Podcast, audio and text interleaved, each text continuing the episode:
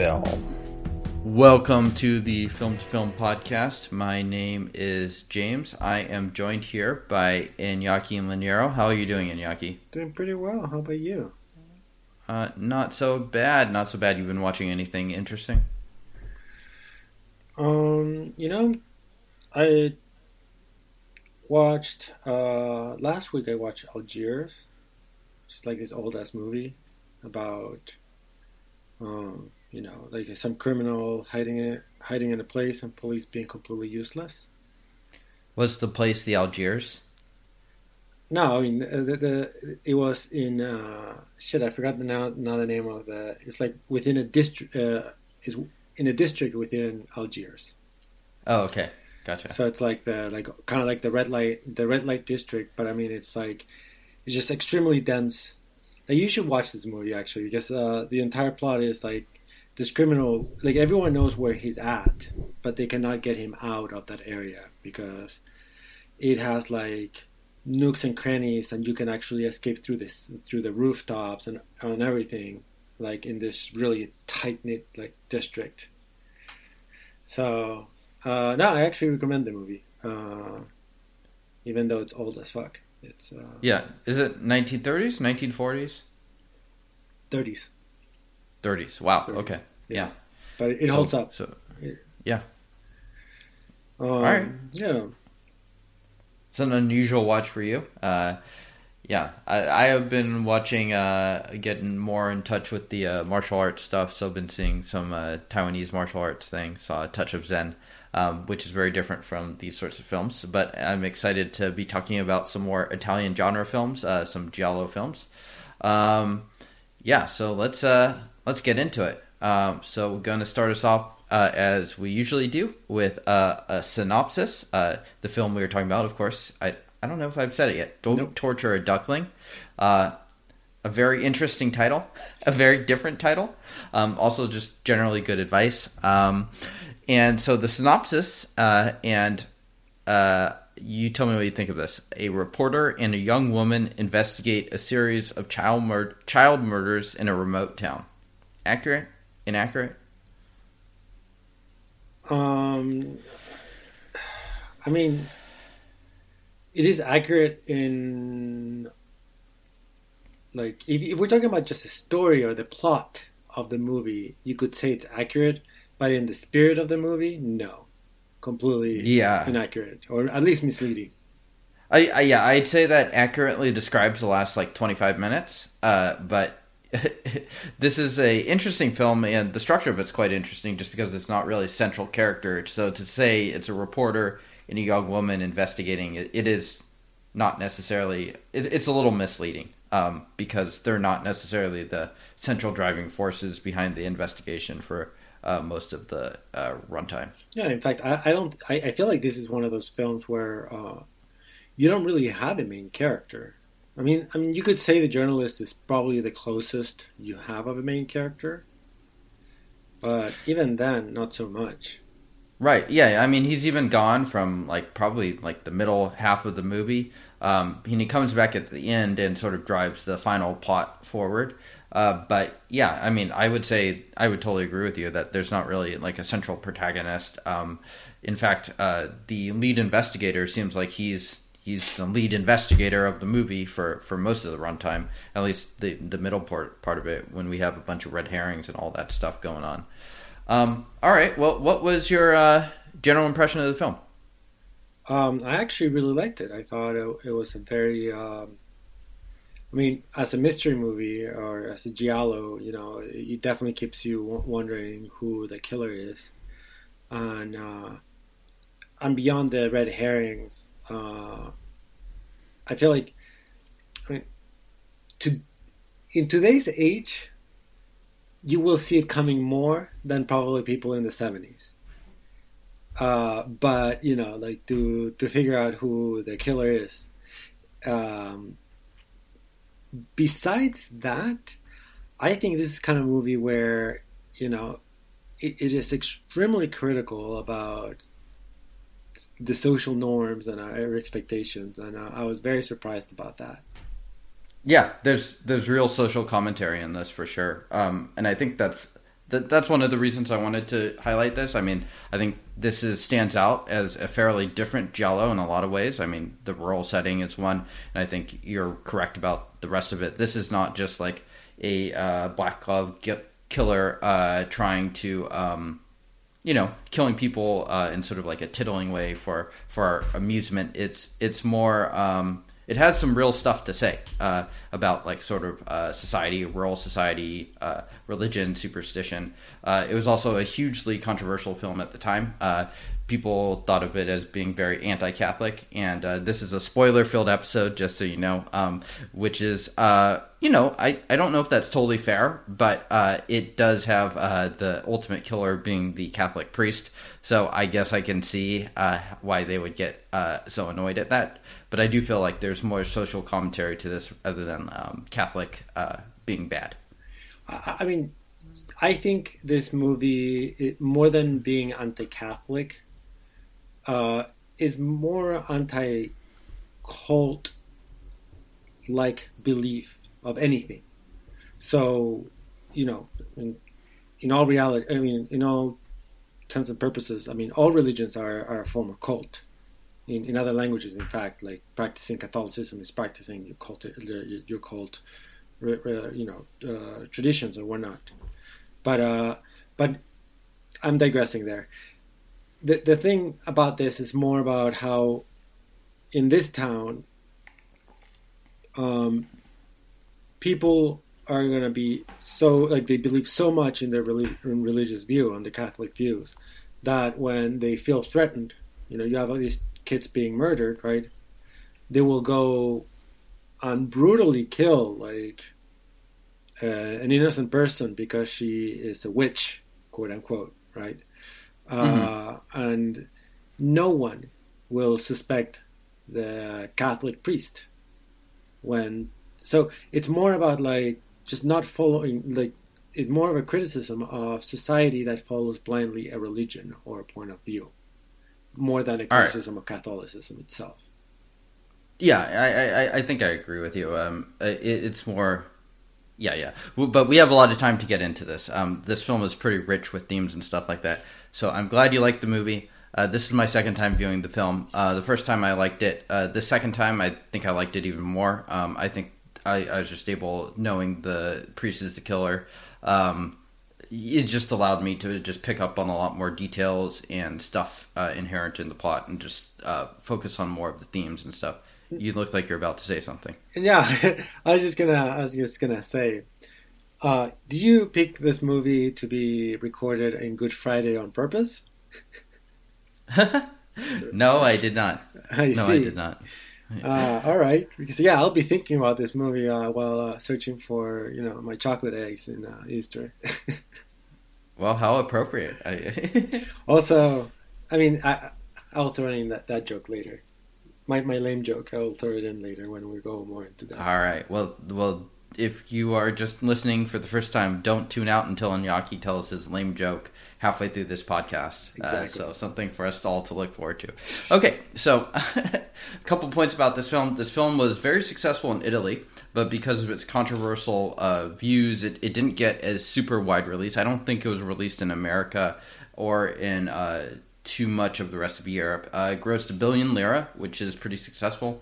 Um, and this is directed by the uh, Lucio Fulci, um, who is definitely one of the most famous directors that uh, also did Giallo films.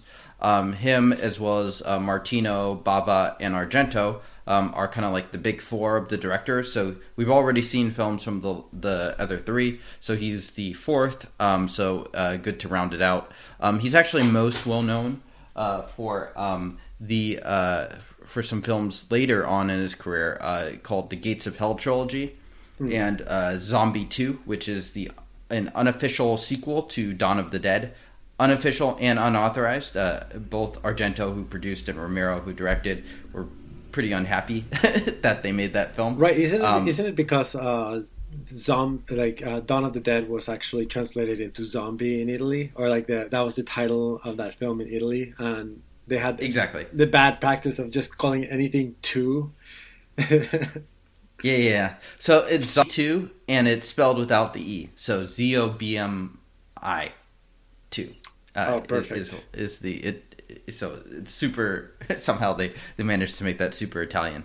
Um, and you know, uh, he's uh, a lot of his films he's most famous for really don't have a huge structure to it. Uh, they're more about atmosphere um, and uh, less about the story. Um, so it's interesting to see him uh, work within more of the confines of like a real narrative and structure, uh, like a giallo film here. Um, he's done a number of giallo films. They tend to be like more of the second most famous films that he's uh, known for, rather than like the zombie and the Gates of Hell stuff. Um, and uh, he has sort of a uh, he's always had sort of a love hate uh, stuff with Argento. He said some very amusing negative stuff about Argento, about he's uh, he's a technician that's trying to be an artist and stuff like that. Uh, but uh, but eventually uh, they became close enough that Argento actually paid for his funeral. So they uh, they in later life they became closer. So he unlike um, unlike Argento, but similar to Sergio Martino and Bava, he jumped around a lot of genres. He did some westerns. He did some Polizio. He did one Poliziotteschi that's like one of the most violent ones, and he's really known more most for his horror films. Um, and uh, he has a particular reputation for just being a very very graphic uh, filmmaker uh, called Godfather of Gore. I don't think you'd actually know that from this film, other than a couple scenes. There's a couple scenes that are pretty graphic.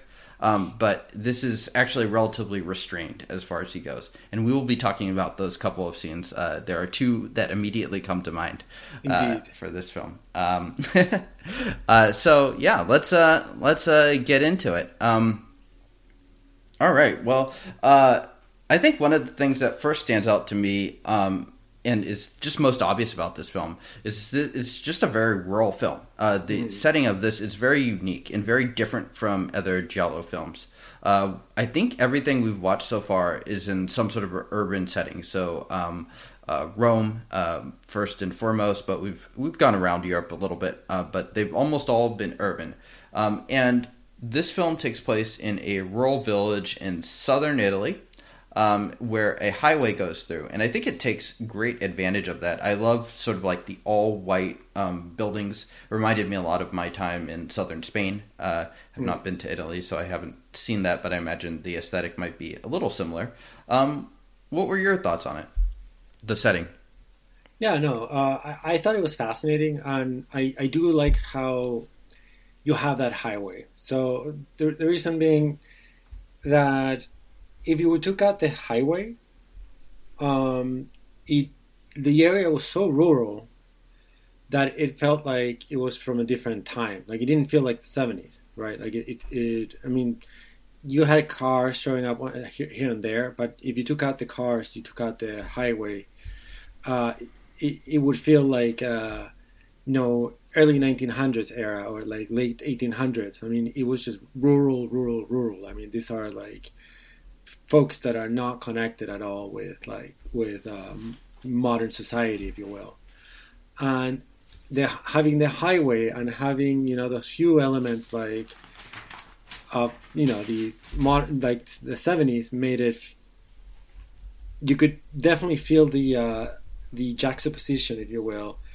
of you know this both rural and modern cultures, if you will. You know, and and I think that adds that that actually the setting adds to the plot a lot, and it adds to the theme we mentioned already, which is this criticism. Right, right. Yeah, I mean, in this great setting. I mean, all of the uh, stuff outside, it feels like super wide open. And yeah, I mean, you're exactly right. It's like there's no hints. th- There's only really two hints of uh, modernity there. And the most obvious one is the highway. The second one I was going to mention is the one house of the rich person who uh, who moved away and built that there, Oh, which is true. which is kind of interesting to see because it's like almost feels like it's in another movie. Like almost feels like it's like a house from Milan or Rome uh, that was built uh, recently and just like transported to this really strange setting. So it's funny to see that. Yeah, no, yeah, I completely agree. Uh, one other thing about the setting that I thought was interesting, more, uh, and it's both setting and sound design, is that even in those, uh, you know, very large landscape shots, you always had noise. Either noise of like some, you know, people chanting either religious stuff or whatever in the background, or children playing, or if not, then you know the wilderness sounds of you know birds chirping and whatnot. But there was always some noise around, even though you saw all these clear landscapes. Um, and I thought that was that was interesting because it gave it gave a dissonance, right, of you know this beautiful landscape and area, but it's still sort of drowned out a little bit by the noise, by the sounds around. Mm-hmm. Right. You know, I think you're right on. I have sound design on my uh, outline too, on something to talk about. Uh, for me, the sound design, the scenes I always remember are when they go into the interiors, and they have they filmed the interiors really interesting because they're very different. All the outside scenes, they feel like they're generally during the day, they're very brightly lit. Uh, you see everything very clearly. Um, but the interiors, they're almost like claustrophobic. They're old, uh, janky buildings and one thing that I thought was interesting is even in like the police interrogations and stuff like that, uh, you can just hear people outside, uh, yeah. and you just hear the villagers while they're talking and stuff like that, and uh, and it just really transports you to this place where uh, there's like a, just a lot of atmosphere. You feel the atmosphere of the locals um, surrounding there, and you feel their fear. They are paying a lot of attention to this because they are afraid. Um, yeah and uh, I think it captures that super well, um, just in uh, especially in the sound design. Yeah, no, for sure. Um, yeah. Uh, let's see. Uh, so yeah, there's a couple things to move into. Um, one thing I thought was interesting is like, uh, and is that the uh, killings of the kids, especially, they're almost entirely off screen. It's very restrained, and I think that makes it so this film uh, has aged pretty well. Um, just because I think watching kids killed for just sort of our pleasure will feel pretty bad uh, at this point. well, I feel like, I mean, has it ever been? Uh, has it been ever been okay to? No, socially? no. But I, I, I wonder if in like the seventies, if it would have been more okay. Like they could have, they probably I don't know. Maybe they could have gotten away with going a little more balls to the well, wall. I, I feel um, like it would be more likely to happen today than then. I mean, all right, all right. Well, fair enough. I think it was a smart move, regardless, to not show uh, the kids dying in very graphic fashion. A lot of the Argento films, the Martino films, we see um, uh, pretty graphic deaths. Mm-hmm. Most deaths occur on screen. Um, so it's like we see like a guy's face smashing into a train. Uh, we see throats being uh, cut, that sort right. of thing, pretty regularly. But in this one, they actually cut away quite regular, uh, quite commonly from uh, the kids being killed. Yeah, and the I, two I, most brutal mm-hmm. scenes involved adults actually. Right. Yeah. No, I I agree with you. I, I I'm kind of curious if that, this also has to do with maybe what the ultimate uh, or what the ultimate purpose of this movie, or not purpose, but uh, what was the message that um, the director wanted to impart in the sense that the other Giallo films we watched, that's the enjoyment of it. It's you know seeing right. the seeing the deaths, seeing the murders. That's part of the enjoyment. It's, it's the same thing as you know like slashers. It's like that's right, the right. fun part. In this one, uh, the the only one, the only enjoyable death is is the last one Oh, and how enjoyable is it? And, and it's enjoyable. But you know, uh, all the other death. I mean, the, the other the other graphic death is not enjoyable at all. It's actually pretty, uh, you know, right. it's pretty gruesome. Yeah, and, it's very uh, grim. And, and, grim, yeah, more than gruesome. It's grim. It's cruel. It just doesn't feel good. And then the children. I mean, you know, beyond. I mean, beyond the taste of having shown, you know, killing kids which to be honest, I think you can still make it fun, but like that, I don't think that was the point.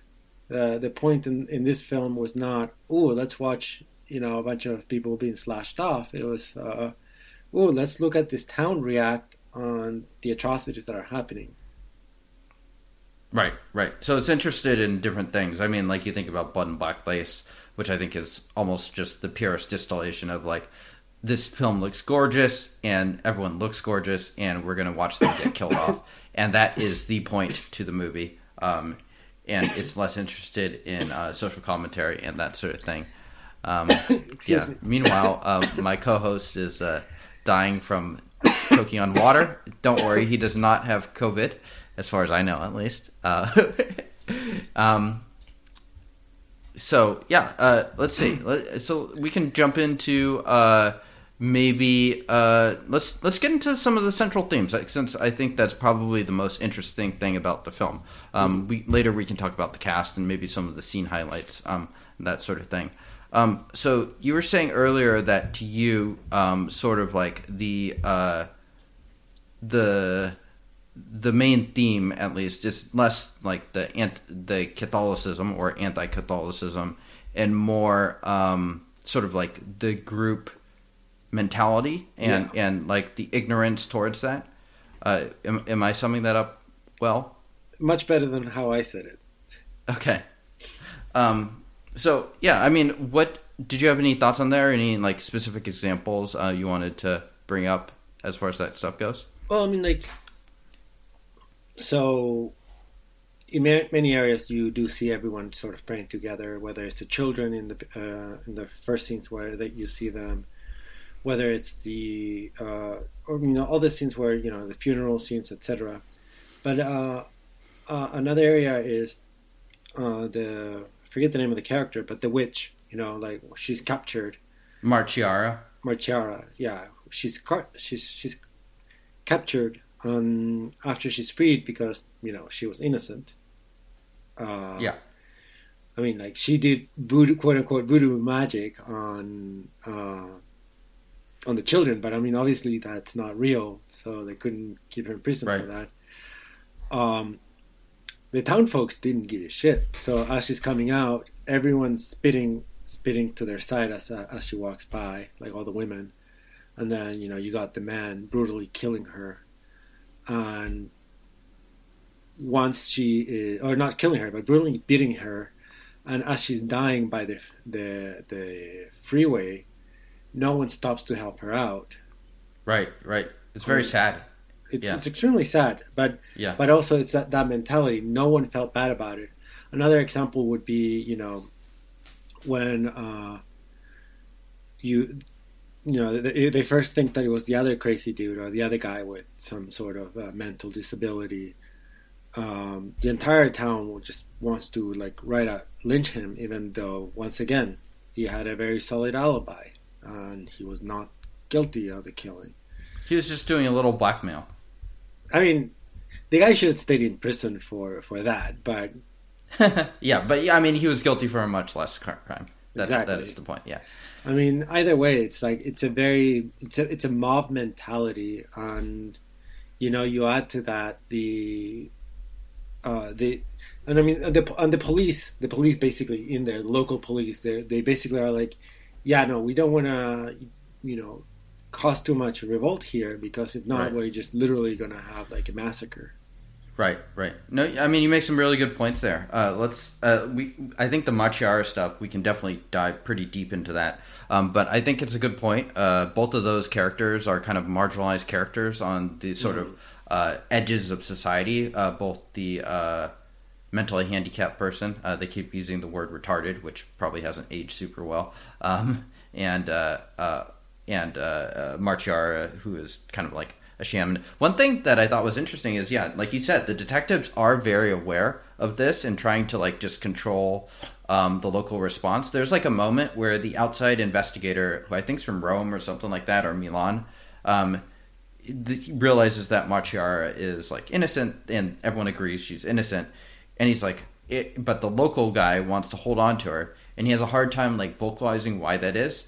But we see immediately after she's released why that is because he knows that the locals uh, are not going to see her as innocent uh, in the same way that like the investigators are. Right. Um, so I think, uh, but he's unable. So in some ways, it frames it as like the Rome or Milan, the outside investigators' sort of ignorance to, towards how they're going to react um, is partially to blame as far as like what ends up happening to Maciara. Um, Yeah, Which is- no, for sure. which is kind of interesting. I mean, it's like a very this is the sort of thing that I feel like I really picked up on the second time, just knowing exactly where the plot is going and and just uh, why they're showing stuff in certain ways. Um, so I thought that was very um, sort of rich for analysis uh, mm. to some extent. No, definitely. I mean, in a in a way, you know, this this town of extremely ignorant and superstitious folks, like it functions okay within itself. Everyone is safe within itself as long as you don't have outsiders, you know, poking poking into it. But I mean, and I mean, you, you could you could almost say that about almost many rural or dangerous uh, culture. Not I want to don't want to say that a culture is danger they can be dangerous, but I mean superstitious cultures that you know if, if hey if everyone you know stays away, probably things can function easily. But as soon as you know you try to go in and fix something or do something about it, then you know shit breaks loose. And I mean, th- there's a comment in that too, if you will. Yeah, that's Cannibal Holocaust right there. Correct. yeah, Iñaki's favorite movie. Just kidding. um, this one had a, a little bit less like I, at the beginning. I almost thought it was gonna have like some animal cruelty too, with the little boy and the the slingshot on the lizard. Oh, uh, yeah. I don't I, I, he misses. Any... Yeah, yeah. Okay, so no, no actual animal cruelty. I mean, just uh, just uh, the the Donald uh, Donald Duck. I know it is funny how how is Donald Duck. yeah, yeah. But no, no one calls it that either. It's like, oh, the duck. yeah, yeah. Um, yeah. I mean, the other thing with Maciara is like Maciara thinks she's guilty.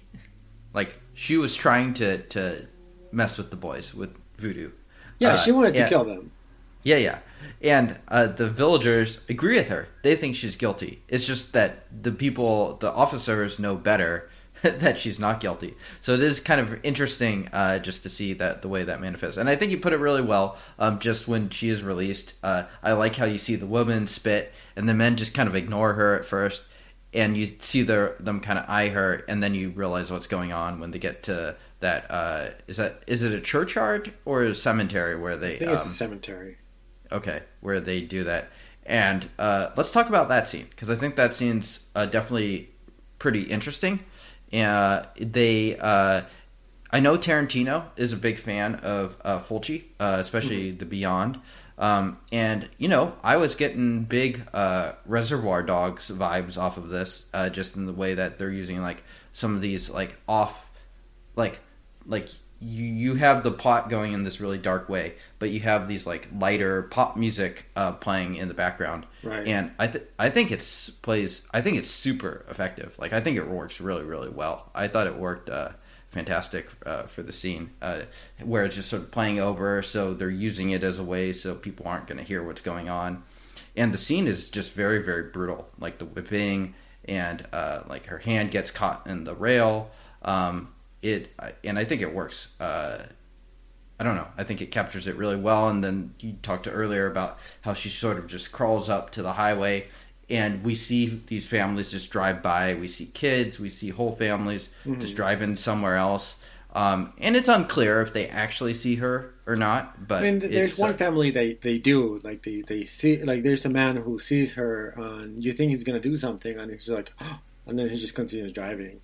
Right, right and it it it's a very cynical but perhaps realistic view of uh, of society. And these people are not part of the village; they're not part of the society. They're probably just passing through. So that speaks more to the society at large. Those those people aren't probably don't believe the same superstitions that the local villagers do necessarily. Right. Um, yeah. No, I, I agree. And, and, I mean, besides the chil- children, the the other two victims because I mean, who knows what hap- what ended up happening with the other, you know, mentally disabled individual. But like the, the only like, like the victims in this movie are are folks who are marginalized already. Mm-hmm. And, uh, and you know the, the the movie definitely puts it as you know they're being victims because because they're different, because they're marginalized, uh, they're viewed as the evil. Like people are very quick to assume, yes, they were the killers. Exactly. Yeah. Um, what did you think of the scene? Uh, the Maciara uh, getting uh, Or her death. Yeah. I know. It, I I completely agree with what you said. I I did uh, write down Reservoir Dogs to myself too. There you go. um, Uh, although, I, yeah, I'm, I'm curious if uh, Tarantino got inspiration from this film or if it was from others. I know that there's other scenes. I mean, There's, it's definitely possible. It's not necessarily this alone, but uh, but yeah, there there is certainly a dissonance uh, in in how grim and dark every like them beating her with you know sticks and chains while listening to 70s pop. yep. At the same time, I mean, the movie it's it, the music is within it's within the movie's world. Um, Yeah. and you know, which also is similar. That that that's also another similarity with uh, Reservoir Dogs in the sense that like uh, the, the the man turned the radio on and put the music out loud. hmm The part that reminded me the most of Reservoir Dogs on that scene is the part where the radio DJ speaks, Mhm. and then it switches to like that really, uh, like that really that female vocal pop song, Yeah, and uh, and we see the most brutal parts of it. Uh, well, we see her actually die uh, during that part. So right. um, yeah, uh, this is also a good opportunity to talk about uh, Florinda Bolkan, who is the actress there, who is actually a Brazilian actress. She was in a bunch of um, Italian films around this time uh, too. Uh, how did you find her performance? She's good. Quick question: uh, What language did you watch this? Uh, I saw it in uh, English dub. What about you? Italian sub. Oh, okay. There you go. Yeah. Um, well, we might have some slight differences in how we watched it. Um, then, uh, yeah, I, I can't say it was the best dubbing job I've ever seen. So maybe the the sub was the better way to watch it. Um, I don't. I mean, it's it's also dubbed though. So yeah, yeah, yeah. It's dubbed either way. I mean, like, and also Florinda Bolkan, who we were just talking about. She's just like Brazilian, so who knows how much uh, Italian she was actually speaking, anyways. Uh, maybe she's just screaming. Maybe she's just screaming uh, in Portuguese, and that and then you know it was dubbed in whatever language they needed it. yeah, could have been, could have been. Um, any thoughts about her, or, or shall we keep moving? I mean, she's she's good, but I mean, I, I mean, her her role was just sort of playing the crazy lady of the town, you know. Yeah, the red Uh, herring. Well, red herring for sure, but I'm saying like you know she she always just seemed disheveled and you know uh, hysterical and Yeah. I, I guess it was kind of weird how the most calm you see her is when she's beaten to death. Yeah. But uh, Yeah. yeah, Yeah, I mean, like, I, I think she gives a really good, intense physical performance. She plays traumatized really well, um, and like the part where she goes like foaming in the mouth at Mhm. the police station. Uh, yeah, I mean, I think she's quite effective in her role. Um, I was gonna say for a little bit, she like had she been the killer or had she been really involved or had this movie been more about supernatural stuff as opposed to you know real life stuff um she would have reminded me of the uh, killer in Noroi not the killer but uh, the the the witch Ah. in Noroi Yeah, yeah, I could see that. Yeah. Uh, in fact, this film does remind me a little bit of uh, some Asian horrors where they go out into like more of the rural, like less out of the sitting setting. well like the also Wailing. memories of murder Memories of Murder, yeah, yeah. I mean, Memories of Murder is very different, um, much more procedural. Um, but that film also does a really good job of transporting you to a certain place and time. It has a sort of similar sense of dread um, here, where you just know stuff is going bad. and, and you know that a kid will die at any moment Mm-hmm. Right. Um. Okay. Uh. Let's see. Uh. So. Yeah. Uh. I, I mean, the other interesting thing, and we mentioned this earlier, is that there's just no central protagonist or investigator in this. Uh. In this film. Uh. And so it's kind of interesting. Um, I feel like it usually when you have like a central character, you're just like always with them. It's something to fall back to. And here, it almost feels like they're passing off the baton a little bit. It like goes to the investigator a little bit, but you never like fully identify with him, and you're always just kind of a little aloof from all of the characters. Uh, Were you bothered by it at all, or did you find it uh, fine? Uh, it was fine. Uh, I mean, you know, if you're trying to follow a movie a strict three act process, maybe this will be difficult because you know Mhm. you don't have a character who will evolve throughout the movie. But I mean, uh, in a way, you could say that.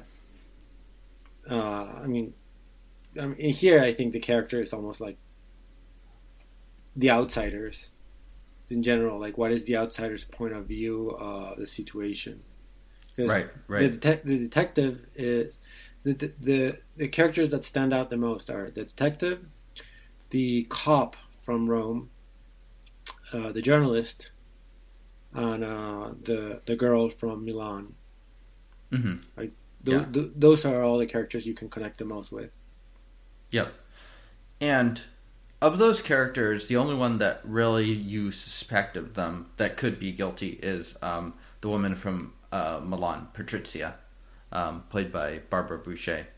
Um, Yeah. how did you? Uh, so let's talk about her. Why not? Uh, so yeah, she plays an outsider to the village. She's there. Uh, one of the boys, uh, uh, her his mom uh, plays sort of like an assistant to her, or like a helper maid. Um, what did you think of her and her role? I mean, the the act, the actress did a really good job. Uh, so was the dubbing, the Italian dubbing. I don't know about the English dubbing, but I thought, uh, generally speaking, it, it it did follow pretty well. Um, what I think the the actress was portraying. Um, the character it's, herself, uh, she was weird. She was weird, man. she, she was. Uh, I mean, let, let's start with this. She was a pedophile, like outright a pedophile. Um, so that was weird. Um, you know, like that's not good. Uh, like that's another crime that this movie doesn't address. Uh, I was surprised to see a movie where the priest is not the pedophile and instead is you know someone else. Although the priest happens to be the killer, anyways. Yeah, Um, um, I don't know. I mean, I, I wouldn't consider her character being a good person. Uh, she was not at all trying to investigate why the kids were ki- being killed. uh huh. I think you know she was kind of a junkie, trying to live in this town and having fun however she can, including almost having sex with a child. And, and at least, uh, yeah, being very nude around him. Yes. Yeah. Um, yeah, it's almost like uh, you know a lot of the Poliziotteschi films in particular had a lot of like rich people that are just like terrible people and just like have a lot of money and just don't have anything to do with it and they're just like doing drugs and maybe robbing a bank for the shits. Uh, she almost reminds me of a character out of one of those films. Uh, Mhm. those kil- characters are usually like the antagonist. um, but it's interesting that for here they they don't use her necessarily as the uh, main antagonist. Although you're right, there are some definitely uh, problematic things about her character. Uh, would not want to uh, be friends with that character necessarily, uh, but uh, uh, she is a red herring. Uh, so they use her more in that capacity Right. um, in, in this film. Uh, so, so you did find the actress to be uh, good at portraying that sort of off kilter role. Yeah, I mean, she was like, highly effective. I mean, you know, like there was no way you could discount her as perhaps being the killer. Uh, and it's between the writing, but also the way she acted, uh, the, the acting her, itself. Uh, I mean, and, and she was off-putting because on one hand you kind of want to sympathize with her because it, the, this rural town is kind of a shithole, but on the other hand, um, she's a pedophile, so no, you do not want to sympathize with her. Yeah. All right. Okay. Let's move on to the investigator, who is one of the few characters we know is definitely not guilty. Uh, Tomas, played by Tomas Milian, uh, Cuban actor, um, and he plays Andrea Martelli, um, who we know him from Almost Human, which we covered a while back, which is an extremely different role where he goes way over the top uh, in doing it and extremely villainous uh, in that role. Um, how would you like him in uh, in Don't Torture Your Duckling? He's good. I mean, he's there. He, yeah. I, I mean, his character is almost. It's the most blah, generic role, isn't it? Yeah, I mean, but by the way, he's a journalist, right? Yeah, yeah, yeah. Okay. Did yeah, I describe him incorrectly? I think you said detective. I just wanted to make sure. Oh, oh my, my fault, my fault. Yeah, he's a journalist. All right. Yeah. No, he. I mean, he was there. He's asking questions. Uh, but yeah, no, there, there's very little to to care about him. Um, Mm-hmm. I mean, this is not really a character movie. I think Yeah. the, the main character is the town. Right. I mean, I, I will say one thing that's kind of interesting is that Fulci and the writers of this chose to have him solve the crime rather than the detectives, um, which, you know, I think uh, is an interesting choice. Um, I don't think this is a film that you're going to receive high praise of like certain institutions from. Uh, so I think that's another way that it sort of shows the uh, how the police are lacking and aren't the ones to actually solve the crime. I feel like isn't that like a theme of every, every almost every movie that we watch is that the police are just there to Yeah, to move the plot along but not actually do the job. yeah. The Italians were early on ACAB. Yep. um, yeah, because you know, eh, thinking about it, I don't know what would have stopped them from just making like the the uh, Andrea Martelli uh, character just the same as the the inspector from Rome. Seems like easy enough to just combine the two characters, but they just they made the choice to make them separate. Well, I, I and and this is so. I mean, this is stepping out of the movie, and and I'm gonna repeat myself. Like I do think that I mean the filmmakers in Italy of, of this era had a mis, uh, mistrust in the police. Like I think there is because this is a theme. This is a something that we see it in other movies where it's not the police the one the ones uncovering the the mystery. It's it's usually a journalist. I mean, the last uh, the last giallo we watched, um, the one with the uh, blind Four man. flies. Huh? Oh, Cat and Nine Tails. Yeah, Cat of nine tails. It was not the police who uncovered the the killer. It was Yeah. it, it was a journalist, and you know I, I, I do think that that's the that's sort of a, a main a main theme. It's either a journalist or a bystander or or someone else, and it's not the police. I, I think the police in Italy in this era were not people to be trusted because either they were corrupt or they were inept. Mm-hmm. Right. Um, yeah, I mean that's a fair point. Uh, I would argue personally for Argento. I think he makes them not the protagonists not cops just because I think he finds it less interesting. But I do think you're probably correct that I think most filmmakers are making that point, including Fulci here. Like probably just not having a super high view of police and uh, the job they do in general. Um, yeah.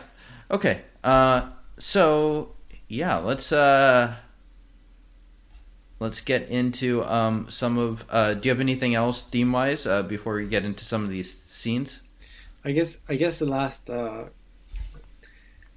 part of the theme and going back to a little bit of the, the whole town and the cult or not cult uh, the mass or yeah yeah the cult culture if you will is how um, and this is connected with the journalism is when the jour- journalist first talks to the priest one thing that the priest mentioned is that because the folks there were so religious, the priest actually was able to get the uh, newspaper salespeople or the, the folks that the, the people who sell you know print media to stop selling certain media that was sinful. And then the journalist was like, "Oh wow, but uh, that that so basically you don't have free press here." And the priest is like, "What? What do you mean?" And he's like, "Never mind." You know, and and, and it's just like a very short exchange, but I, I would say again, it, it sort of falls into the like the town itself was not through law, but through you know its own imposed rules was you know censoring itself because of religion. Mm-hmm. And Yeah. yeah, Yeah, that's a good point. Yeah, no, I think that's legit for sure. Um, anything else? no, that's it. Uh, okay, all right. Uh, so, uh, so the first three boys, because there are three boys killed um, while we were being misled by the voodoo stuff. Oh, quick question on that: Were, Did you ever at any point think that there was some supernatural elements at work? I thought I thought about it. I considered Okay. it, but uh, once once she was caught, and uh, once basically the the cops were like, "No, it's not her," I realized, "No, this is not the type of movie." Yeah, yeah. So, do you like it more because it's more in that sort of like grounded realism rather than like I don't know some voodoo Suspiria shit? Is that if it, if it was some real suspicious shit, it would be a different movie. Okay, so it just depends. Gotcha. I, I mean, I, I like the choice that they made here to not make it like voodoo stuff. Um, okay, so let's go. First kill. Um, so there's a point of view sound design uh, of this one. There's a lot of point of view, uh, and we see like the boy get hit in the face, um, but it's all off screen. Um, se- second death, uh, we is totally off screen, um, and that's like one where we're sort of tracking a woman in like this village. Really great shot. Love some of these shots where we just see like the whole village, and it sort of like slowly zooms into a woman. It reminds me a lot of just like 70s, like how they like to use the zoom lens and stuff like that Right. from afar. Um, and then she discovers uh, the drowning body. Probably not the most realistic realistic looking corpse for the drowned one, but you know, Well, that's why they needed to give you the flashback to realize, oh, okay, that's the kid that that dummy's supposed to be. Gotcha. yeah, yeah, yeah, yeah. The dummy guy, uh, the dummy guy may have got fired after that. Uh, I don't know. Uh, I think there's another dummy in it. Yeah. that it's even. well, well, well, the final dummy I thought was a little better. That you, one, you, they you, you really thought so? okay. I mean, we'll I get there. wonder- We'll get to that. We'll get to that. Yeah, yeah. I wonder how many dummies they built for that one. Uh, if it's Stanley Kubrick, they would have had at least like 200 of the same dummy being built. Um, then the third one, uh, the third one I, I liked too. That one's very suspenseful. It's like during the there's like rain, and we hear like the weed whacking, and that's uh, I think Francisco, who's we ultimately find out is the shaman, who's Right. just sort of going through the woods, and then uh, they get strangled. That's probably the most on-screen death we see, but even that one is cut pretty short, Mhm. where we see just like a point of view where the person's getting strangled. Uh, any thoughts on those three? Did you uh, find them effective for what they were? Yeah, I mean, for what they were. I mean, the, the first one I, yes, uh, if you will, for what they were. I, I think, you know, this is the kind of movie that we didn't even need to see any of the uh, of the death. I mean, the, the uh, of, of the actual killing. Although the third killing is just well done because the entire that entire scene is just uh, you know with the rain and the whacking like the how disorienting it is and having you know a red herring driving through the rain like a maniac you know all of that makes a that that's a good scene in general. Mm-hmm. um, but i mean you didn't need as long as you saw them dead you didn't need to see the killing for for the plot. No, Um, you don't. and you know the first one uh, the first the first killing you know it doesn't add or take away anything from the plot. The third one i would say it's good because of everything i already mentioned. And then the second one i do like it the reveal uh, Mhm. in the water Okay, I, I like the shot before the reveal. the The shot itself of the dummy it's is beautiful uh, oh yeah, yeah the non-dummy shot is beautiful yes Yeah, it is. And then the dummy shot, the shot itself is okay. The dummy just doesn't look that good, in my view. yeah Um, i guess i need to see it again Yeah, yeah. Uh, and then uh, the fourth one we already talked about, uh, where Maciara gets beaten. I'm just kind of rolling through the set pieces here. Um, the fourth one is also off screen, uh, almost totally off screen. It just sort of cuts away uh, when the Barbara Bouchet character Patrizia uh, runs into the that person, and that's probably the point where we really suspect her. Um, and then the last one, which we can jump into now, um, is the finale, where that we finally uh, figure out that it's the priest. At some point, we think it's the priest's mom, Mhm. um, and uh, and he's uh, going up there uh, to kill, I guess, his sister. Is that Yeah. his sister? Yeah. So so the mother had two kids. hmm One was normal and if not gifted, which is the priest, while the other one was dumb, mute, and as the movie puts it, not stupid, retarded. Ah, yeah, yeah. And they- and they they, even say that if it wasn't for the priest, who is very well respected, they would have kicked him out of the village. Yeah, they would have kicked, kicked the mother out of the village. Yeah. Yeah. Yeah, yeah. It's what, what one thing that's kind of interesting about. Sorry, you, you didn't make that retarded comment. Uh, the the comment about them using the word retarded. Um, that was like the official non-offensive way of referring to the to people with mental Right, right. disabilities right. back then, and yeah, that's why someone except- even makes a point of like saying, "No, she's not stupid. She's retarded." You know. Yeah, yeah. Sort of making the same correction that we use now, just because retarded has become just a slur. So, Exactly. uh, I'm always curious on when will uh, mental disability become a slur. uh, you're probably not wrong, to be honest. Um, Yeah, and we'll, come up with another, you know, correct word until that will become a slur because you know society sucks. right. Yeah, yeah. um, I mean, that's just kind of how language evolves and how people are jerks and assholes uh, to each other and uh, use certain things. Anyways, let's get back to the finale, um, which I think is.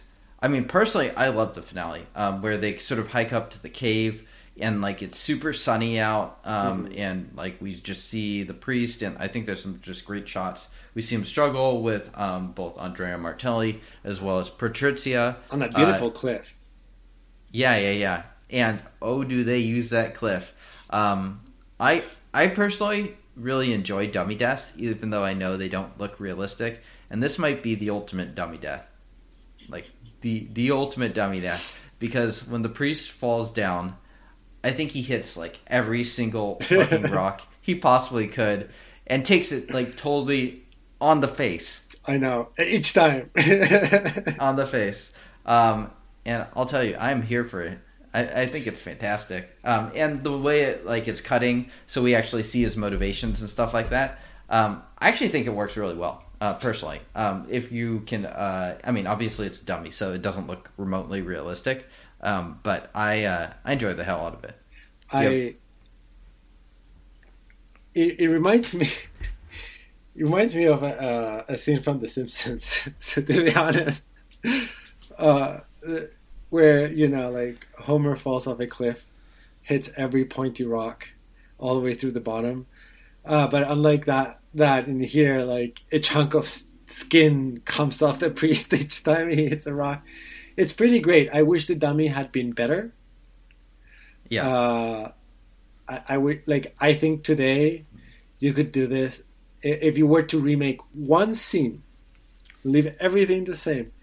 It's just you know like work with a little bit of CGI and a better dummy to to make that more gruesome because it is satisfying. It's like you know fuck this priest. Like yes, you feel bad for him because he also is you know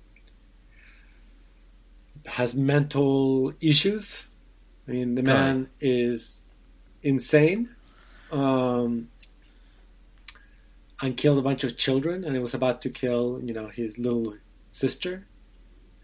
yeah, Uh, so yeah, no, it is great. It, it is also great, you know, seeing him in his head in heaven playing with the kids, as his face is getting pummeled by rocks from the cliff.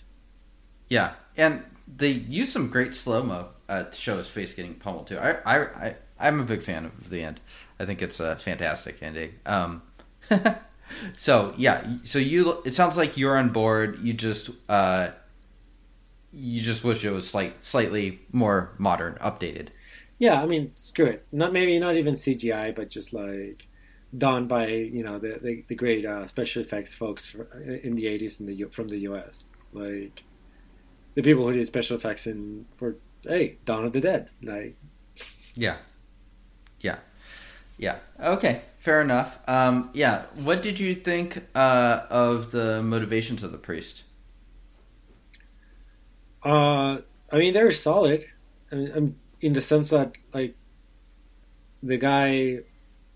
I mean, this, if you will, this is probably the closest you, you can get to, you know, a slasher in the sense that the motivations are.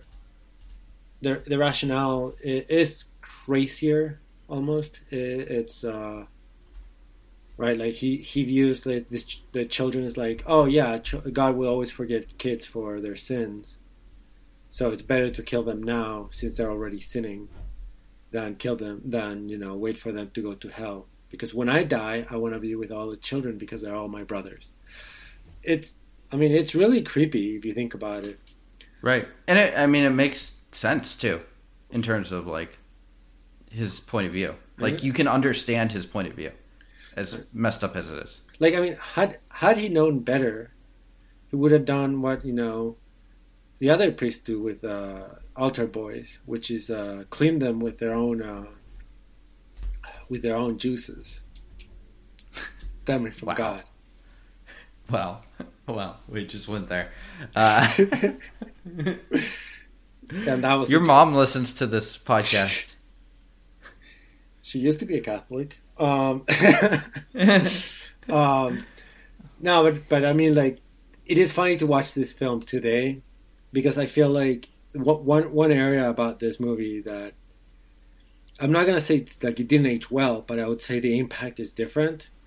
Is that you know there was a huge focus about you know how good this priest was because you know he loved the children and the children loved being with him, and you know like I think the audience in the 1970s would be like, oh yeah, there's no, it's no there's no fucking way this really nice, good-looking young priest who is great with the community and more importantly, extremely close with children would be guilty of anything. There's no Mhm. way that a priest that is very close to children will be guilty. That would that's probably the mindset of someone in the 70s. Well, the mindset of me today is Ah, fuck! That's I wonder creepy. how many. Yeah, I was like, that's really Yeah. creepy. I wonder if he's raped anyone yet. You know? It, Yeah, I know it's right, fucked right. up, but I mean, that's. But we know now, right?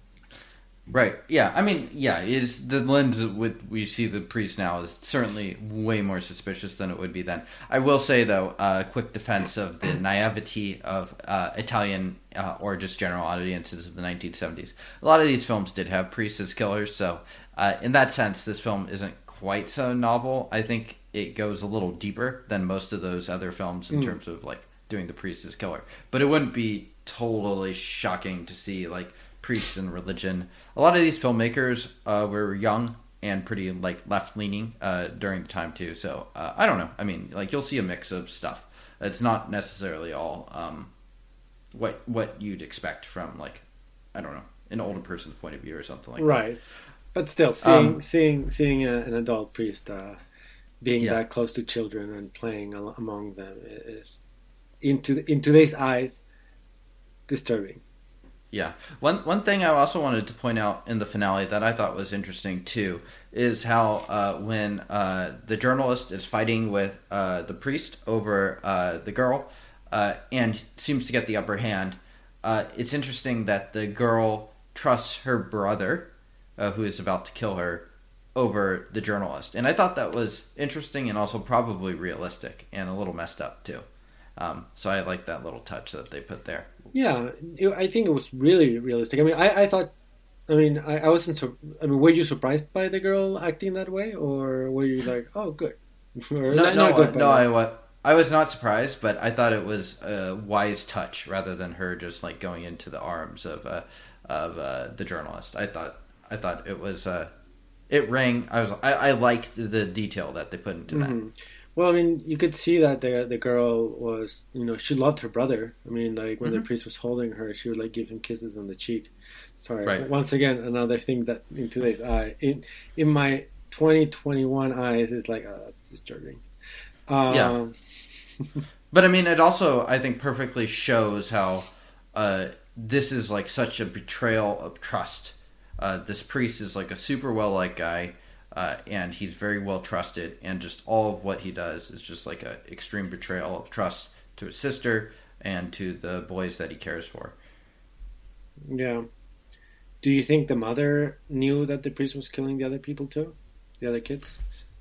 Good question. It seemed like she was suspicious. I don't know if she 100% knew or or like was like 50% there. Um, but I I don't know. I mean like that's a that's a tough situation. I don't I don't even know what what someone would do in that circumstance where you know where your own kid is doing these dirty deeds.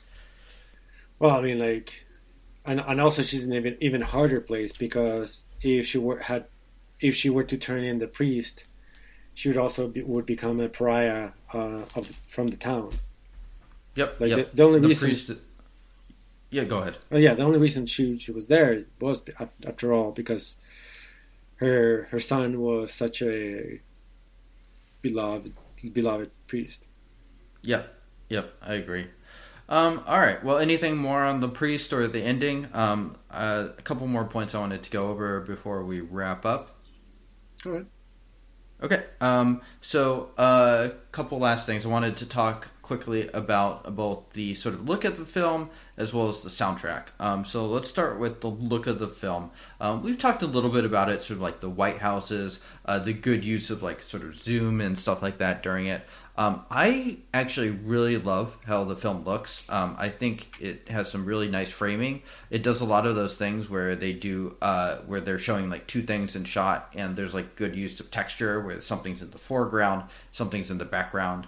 Um, so I, I'm uh, I'm a fan of, of the way this looks, uh, and I think it really helps to just transport you and create like a really good sense of of uh, uh, setting as well as atmosphere. Um, any thoughts on on uh, uh, the look, cinematography, any of that stuff? Yeah, no, no, one hundred percent. I also think that uh, you did a a very good job with um, with camera angles, if you will. Uh, there were moments where, you know, that one thing this movie would do is actually jump from one character to another, and perhaps that's why you don't have a main character. Mhm. Uh, for example, you know, you got the interrogation of the the first um, man with you know ment- mentally disabled ma- man, and each each cop that was uh, questioning him, you had the camera sort of like getting into the angle of where the cop is, you know, creating so so like switching into, from one Dutch angle to another, almost showing how disorient disoriented the man being questioned is. So just getting into his head through the uh, cinematography, you kind of have that. I mean, one, one of, to me, one of the m- most uh, like impressive scenes is when um, I forgot the name of the witch again, but uh, Uh, Machar. yeah, when Maciara is, is running is running from the police and the dogs, and you have the the scene where as she's running, uh, you hear the dogs getting louder and louder, uh, but you it, it's staying mainly on her, the camera, and you hear the dogs, but you also hear the background noise of nature, which is weird because the dogs is the very aggressive sound, like the, the barking, but then the nature is sort of a calming sound. I, it ends with her being fully surrounded and the camera just spinning, you know, showing how how lost she's feeling and feeling you're feeling as lost as she is and as disturbed as she is. So um, I do think that the camera use and the cinematography was really really well done, and again, sort of putting you in both viewing this grand open spaces, but then being really enclosed by the framing when Mhm. it needs to. Yeah, yeah, very claustrophobic in some of the interior scenes for sure. Or, or in Uh, this case, or exterior in the in the in the dog chasing. Okay, yeah, yeah, true, true. I, I also had in my notes. I don't even think I was going to get to it. Uh, that I like the look of the dog stuff, like some great, just sort of point of view, and it like captures that kinetic energy really well. So I'm glad you mentioned that. Um, yeah, it does a good job with uh, uh, also some like the voyeuristic angles and stuff like that too. Um, like the first guy that is the initial red herring, uh, he's like a peeping tom. Um, so and so we have like the kids watching the peeping tom Mm-hmm. um, which is kind of interesting um, uh, not something that's necessarily explored uh, for the entirety of the film but uh, something that i noted at least um, yeah what what about the uh, music the music here was done by uh, riz ortolani uh, who uh, is very prolific uh, known for a lot of films too probably his most famous soundtrack is uh, cannibal holocaust um, so, uh, what do you think of the score? I thought it was good. Uh, there were moments where it's a little bit too on the nose, but uh, generally speaking, it was uh, it was a good score. The I mean, the, the music was well, also well edited. I'm not sure if that was part of the score or part of the sound design, but uh, um, it it did a good job at both having that calm feeling with the with dread that the town itself provided. Right. Other than the one scene with Maciara, it seemed like it kind of had two sort of basic tones. One was sort of like a jazzier tone to it, uh, and another one was like more of like this very uh, dissonant, creepy stuff that played, especially uh, at least what I'm remembering during some of the voodoo scenes um, that I remember. Um, I like it too. I don't know if it's my favorite Giallo soundtrack. Uh, it, it's the uh, Italian soundtrack space is, is loaded with all stars. I mean, you're competing with people like uh, Morricone and stuff like that. So I think this is a good one. Uh, it's probably not the favorite of uh, the films we've talked about so far, though. What what? I'm I'm curious about that. Uh, like how. Because Italy produced a shit ton of movies. I mean, we, we talked about Poliziotteschi's, uh, Giallos. Uh, there's been, you know, spaghetti western and other genres. And I'm very curious on how the fuck did they get so many good uh, composers? Because uh, you know, like a lot of a lot of those movies, like They're like B movies. they're B movies. I mean, we're talking about like we're talking about you know. I mean, I haven't seen all. You've seen a lot, a shit ton more than I have, right? I've only seen the ones that are we- we've been talking about, and maybe a, handful more. But um, the, but I mean, the majority of the regist like register of films is they're bad movies, but their soundtracks are like famous even today. Like you know, even those like gladiator, gladiator Italian movies, which apparently was like the worst genre of that era. uh, yeah, have, I'm like, not a fan of this. have an amazing scores. Yeah, yeah. No, it's true. I mean, they they just have a stacked lineup. I mean, you also think about it uh, too. I mean, I think some of it is just chance, or maybe just like the Italian music industry is super strong because like someone like Morricone is scoring like how many fucking. I'm gonna look up right now how many uh, scores Morricone is credited for, but it's like these people aren't don't necessarily need to be involved in the film day to day, so they can just do a ton. I mean, like Ennio Morricone. I mean, some of these are probably like he contributed just a little bit, but he has 521 credits to his name on IMDb. So I mean, like they could use, uh, like they they could crank out stuff, and they could probably reuse similar themes and stuff like that for other films. So, uh, but yeah, you're right. These Italian films punch way above their weight uh, in soundtracks, in particular, um, and I think it really helps uh, to set these films apart as well. Um, so yeah, I mean, I think the soundtrack for an American film would be like, oh yeah, this is a great soundtrack. But for an Italian film, we're just like, eh, yeah, it's good. Uh, just just because uh, you know, it's it, their soundtrack lineup is stacked. Um, okay. Uh, any last things you wanted to talk about before who won the movie? Um, no, I think uh, I think I'm ready. Okay. Yeah. Well, who won the movie? I would say uh, the screenwriter. okay, let me look up the screenwriter so we can properly credit them uh, for this. I mean, between the screenwriting and directing, I think. Yeah. Uh, would you agree if I said that like this one of the big strengths of this is just like the characterizations and like uh, sort of social commentary to it? Yeah, which is where Okay. why I'm I I'm not sure if it's the director or the screenwriter, right? Well, uh, Fulci directed and wrote, and uh, there were two other writers, Roberto Gianvetti Vitti and Gianfranco uh, Clerici. So those uh, three. There we go. All right.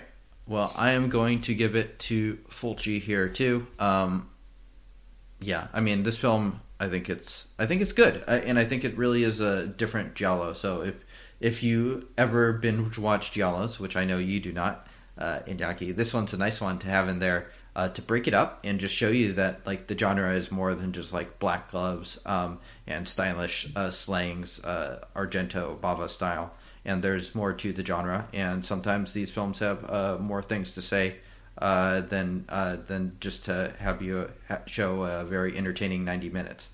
Um, so, uh, yeah, um, rating. I give this an eight. All right, yeah, so pretty strong. Um, Yeah. f- For me, uh, I almost give it an eight. Uh, I'm I'm somewhere between an eight or a nine. Uh, I I'm, I think I'm going to give it a nine, just because I think uh, I, I just really liked it this time. Um, the first watch, I think I gave it a seven. So um, I'm uh, it's definitely improved a fair bit in my uh, thing. I think it's one of the most uh, emotional Giallos. I think mo- for the most part, you don't really care about characters and stuff like that. I think it has stuff to say. Um, and you know, frankly, I just don't have a ton of complaints about this film. I think it just mainly works. Yeah, it's it's fascinating how this movie film uh, this this this movie works uh, without having you know a main character, or someone to hang on to. Like normally, normally I would say that a good movie has to have not only a good plot, but like a character you sympathize with. And it's fascinating that this one doesn't have a character uh, like a, a solid character that you can sympathize with, yet you're still um, you're still enjoying it. Right? Yeah. I mean, the closest thing we have is uh, the journalist character, and he's kind of the blandest character in the whole thing. Yeah, I mean, had he been more interesting, I might have given the movie a nine. But I mean, Right. like he was, Yeah. you know. I mean, the actor is good, but he Yeah. character was I, I think maybe that just shows you that like the mystery aspects of this work really well. You just Mhm. really want to know what is behind this. Um, like what is the mystery behind the, the film? Um, so in that sense, uh, you're not like, oh, what's this guy going to do or whatever. It's more you, you you are very curious where the film goes. Um, yeah. All right. Well, um, that concludes this episode of Film to Film. Do you know what we're watching next, Iñaki? Not yet. It's mystery. Okay, mystery. Not even Iñaki knows right now. So thank you everyone for tuning in. Uh, you can send us an email at zafilmtofilm at gmail.com. You can also tweet at us at zafilmtofilm. Um, yeah, uh, let us know uh, any thoughts, feedback, suggestions, whatever. Love to hear from you. Give us a five star rating on iTunes or wherever you rate your podcast. Uh, and uh, we will see you all next time.